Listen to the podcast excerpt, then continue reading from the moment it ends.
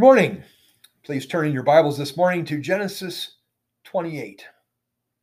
Genesis chapter 28.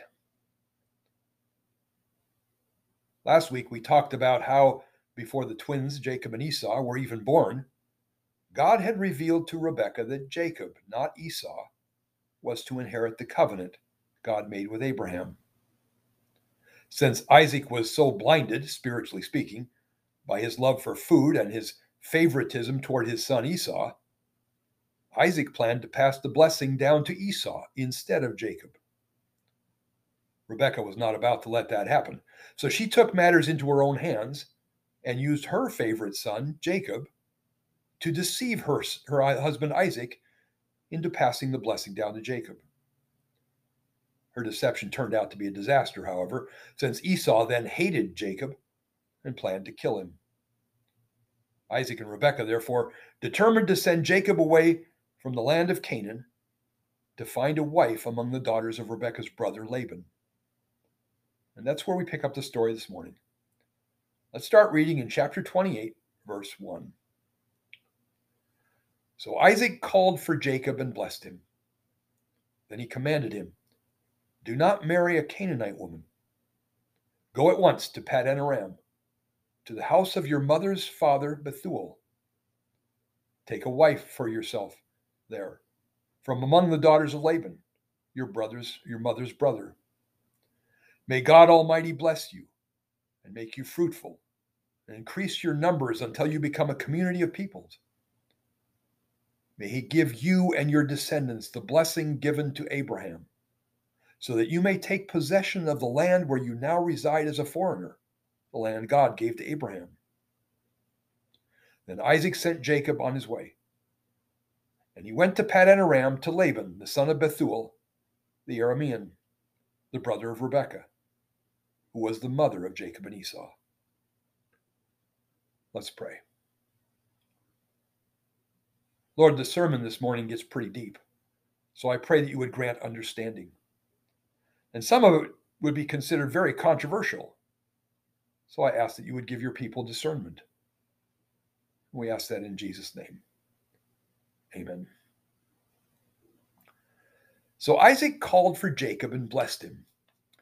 I think Isaac was publicly recognizing that he had been wrong and that Jacob was indeed the rightful inheritor of God's covenant with Abraham. Isaac and Rebekah then sent Jacob away to Paddan Aram, the general area where the town of Haran was located. And Haran, of course, was where Rebekah's father Bethuel lived with her brother Laban. Bethuel was Abraham's nephew. In verses 3 and 4, Isaac reaffirms again, even more specifically, that the covenant God made with Abraham, which was passed down to Isaac, was now being passed down to Jacob. But we'll come back to this again later. In verses 6 and 7, Jacob had been sent back to Haran in Paddan Aram with the command not to marry a Canaanite woman, like the Hittite wives Esau had married. Verses 8 and 9 say, Esau then realized how displeasing the Canaanite women were to his father Isaac, so he went to Ishmael and married Mahalath, the sister of Nebaioth, the daughter of Ishmael, son of Abraham, in addition to the wives he already had. Now, there were Hittites living in Canaan, so instead of calling Esau's wives Hittites here, it just uses the more general term Canaanite women. Now, it's hard to know what to make of this passage. After Jacob fled the country, I can't help wondering if Esau thought that if he married a daughter of Ishmael, who was in Abraham's extended family, maybe he could get the covenant blessing after all. If so, Esau was to be disappointed. The blessing would go to Jacob, as God had said. Verses 10 to 12 put the focus back on Jacob again. Jacob left Beersheba and set out for Haran. When he reached a certain place, he stopped for the night because the sun had set. Taking one of the stones there, he put it under his head and lay down to sleep. He had a dream in which he saw a stairway resting on the earth with its top reaching to heaven, and the angels of God were ascending and descending on it. So Jacob set out on the 550 mile trip from Beersheba north to Haran which would have taken over a month. Mike Lindell had not yet invented MyPillow, so Jacob slept with his head on a rock. He has a dream about a stairway reaching to heaven. The King James translates this ladder, which is possible, but I think stairway is more likely. In 1971, the band Led Zeppelin wrote what is regarded by many as one of the greatest rock hits of all time about a materialistic woman trying to buy a stairway to heaven. For thousands of years, people have tried to buy a stairway to heaven by being good enough or by accumulating enough riches and power to have heaven on earth. But the stairway to heaven in Genesis 28 is not about us reaching up to, to heaven, it is about God reaching down from heaven to us. Biblical scholars have spilled much ink speculating on the symbolic meaning of the stairway to heaven. Personally, I think what this means is that Jacob went to sleep and had a dream about a stairway reaching to heaven. If it has any symbolic meaning at all, it is probably that God himself is about to directly communicate with Jacob. What God communicates is that the covenant God gave to Abraham and Isaac is now being passed down to Jacob who will later be known as Israel. But again, I'll come back to this later. In verses 16 and 17, Jacob woke up and thought, Surely the Lord is in this place, and I was not aware of it. He was afraid and said, How awesome is this place!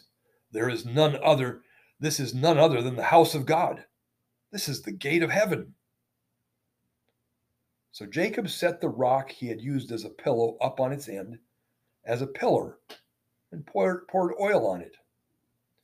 He called that place Bethel. Now, the word Bethel in Hebrew literally means house of God. Bethel was located about 10 miles north of Jerusalem and should not be confused with the university in St. Paul. Jacob seems to be following the religious practices of the Canaanites in whose land he had been living. The Canaanites would set up pillars of stone to worship.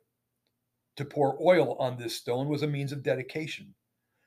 Jacob doesn't know any better, and God doesn't condemn him for it. But later in the Bible, this practice of setting up pillars of worship will be condemned, and godly kings will be commanded to tear down such monuments of worship. But Jacob was not yet a believer or follower in Yahweh.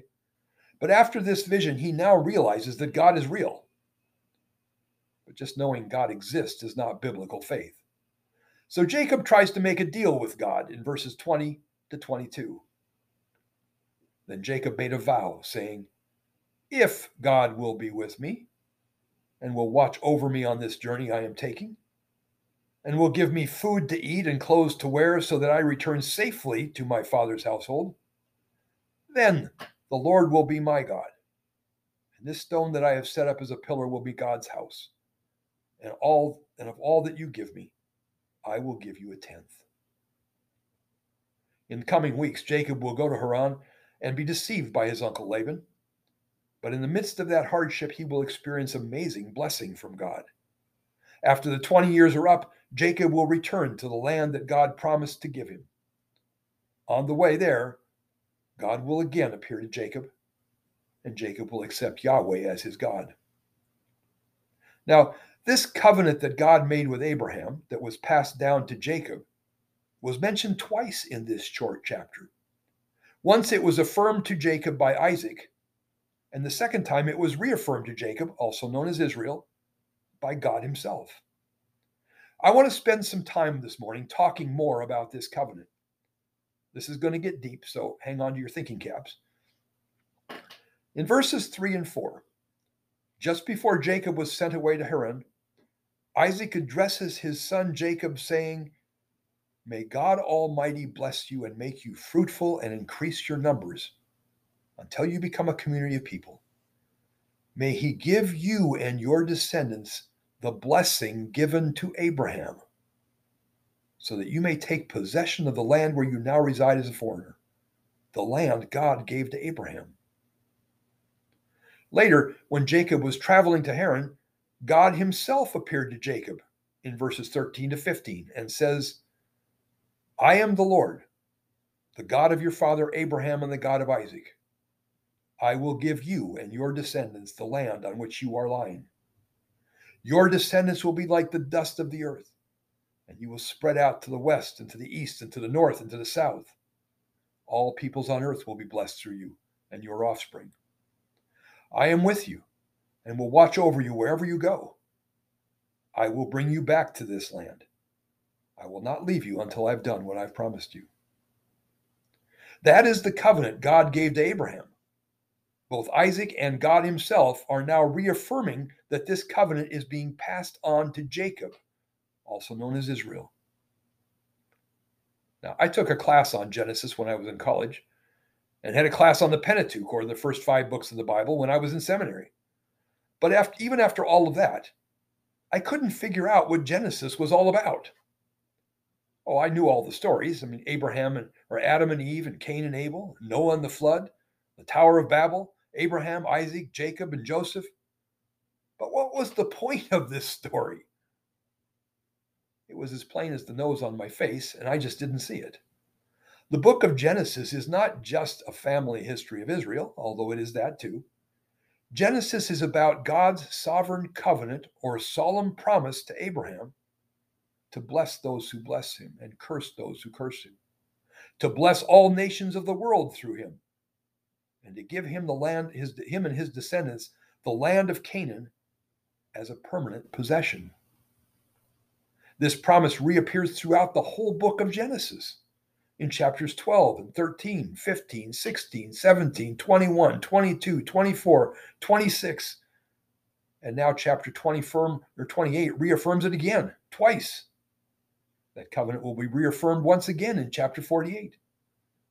Genesis is about how the covenant promises that God gave to Abraham have been passed down through Isaac to Jacob, who will later be called Israel. Even some of the chapters that don't specifically mention the covenant, like chapter 27 last week, are about how God protected his covenant from being derailed. So Genesis is about the family history of Abraham and Israel, but more specifically, it is about God's covenant with Abraham and how God protected and passed down that covenant to Isaac and then to Jacob, also known as Israel. And yet, God made it clear that this promise was not to all of Abraham's physical descendants. It was to go to Isaac, not Ishmael. Jacob or East Israel, not Esau. And in fact, later in the law of Moses and the prophets, it became clear that those Jews who unrepentantly rebelled against God and his, his law could be cut off from these covenant promises. So the promises only applied to believing children of Jacob or Israel. That's why Paul teaches in Romans 9 that not all who are physically descended from Jacob or Israel are true Israel. It is only those of faith who will inherit the covenant promises that God gave to Abraham. And the interesting thing is that in the Old Testament, there are hints that even non Jews could inherit these covenant promises by their association with Abraham or Israel. For example, even the Gentiles serving under Abraham were circumcised and adopted, so to speak, into Abraham's family and into the covenant promises God gave to Abraham. Later on, Rahab was not a Jew, and yet she was saved from destruction by her faith and became part of Israel. Ruth was a Moabitess, and yet she believed in the God of Abraham and became part of Israel. In Isaiah 42 6, God says the Jews were to be a light to the Gentiles. But the means by which God would bless the nations or Gentiles was very specific. The promise was given to Abraham, then to Isaac, then to Jacob, also known as Israel. Then Jacob, also known as Israel, told his son Judah that the scepter or right to rule would not depart from Judah's line until the coming of the one to whom it belonged. Now, I'm sure neither Jacob nor Judah fully understood this, but it would become clear later. Eventually, there was a family in the line of Judah headed by a man named Jesse. God chose King David, or David, the youngest son of Jesse's family, to be king. God, through the prophets and in the Psalms, then promised that someone from King David's line would rule over an eternal kingdom. This final eternal kingdom or Messiah, would be a descendant of David and his first surviving son, Solomon. The Messiah would be born in the tiny town of Bethlehem to a virgin. He would eventually be led like a lamb to the slaughter, be executed with the wicked, buried with the rich.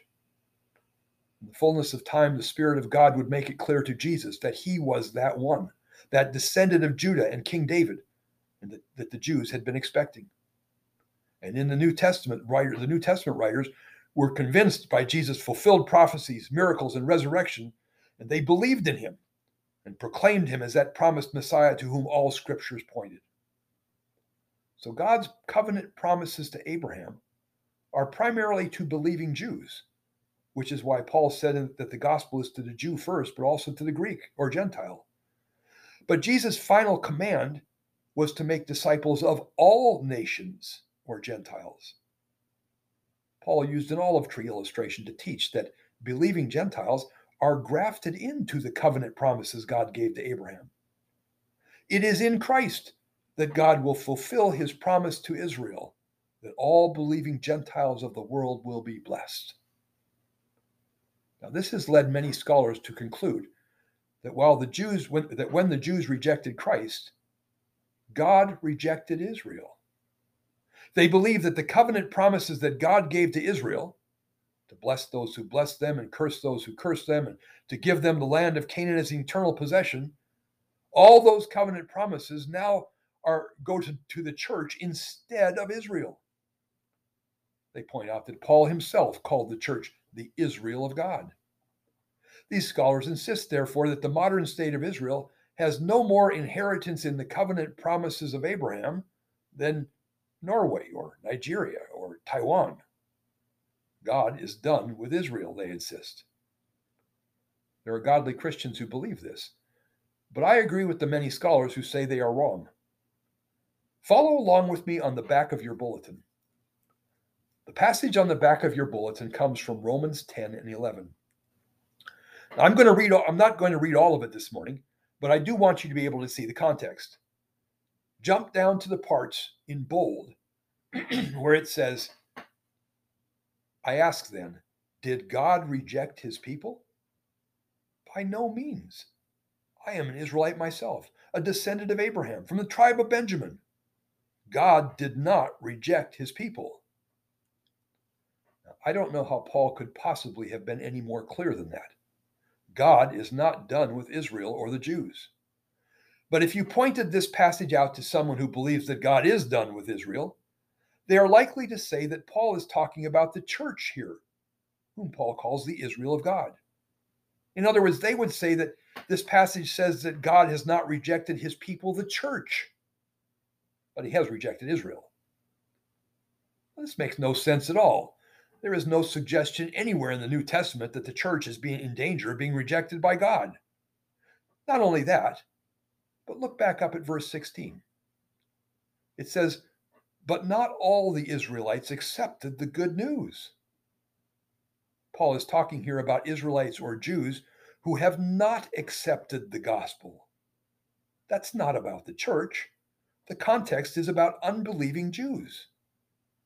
Verse 21 confirms this when it says, But concerning Israel, he says, all day long I have held out my hands to a disobedient and obstinate people. This is talking about unbelieving Israel. Paul is still talking about unbelieving Jews or Israel when he says in the very next verses, God did not reject his people Israel. The covenant promises that God will bless those who bless the Jews and curse those who curse the Jews is still valid today, and it applies to Israel. Now, many scholars who believe that God is not done with Israel yet believe that in verses 25 and 26, Paul is prophesying that one day the majority of Jews will finally come to recognize Jesus as their Messiah and be saved. I think that is exactly what Paul is saying. Okay, so enough with the heavy theology. Let me just leave you with three practical applications or lessons. First, as a matter of public policy and international relations, I believe it is important that Christians oppose all forms of cursing Israel, like anti Semitism, which seems to be increasing at a scary rate in America. Or like the boycott, divestment, and sanctions movement, also known as the BDS movement, which is taking hold in our universities and even in Congress. The BDS movement seeks to punish Israel by boycotting goods from Israel, by cutting off all support or interaction with Israeli companies, and by applying government sanctions to Israel. As Christians, we should oppose all those who curse Israel like this. We should stand by Israel and bless and bless them with our support. Now, this doesn't mean Israel right or wrong, of course. Neither Jesus nor Paul nor the prophets would have agreed with Israel right or wrong. When the Israeli government commits injustices or sin, we should call them out on it, just like the prophets did. But generally speaking, we should support politicians who stand with Israel and oppose those who stand against Israel. Second, Jacob promised that if God became his God, he would give a tenth of all that gives all that God gives him. Now, I know that many pastors insist that tithing is for today, especially since Jacob's tithe comes before the law of Moses. But under the law of Moses, the tithes were to go to the priests and the temple establishment. According to the book of Hebrews, however, all that was done away with by the new covenant.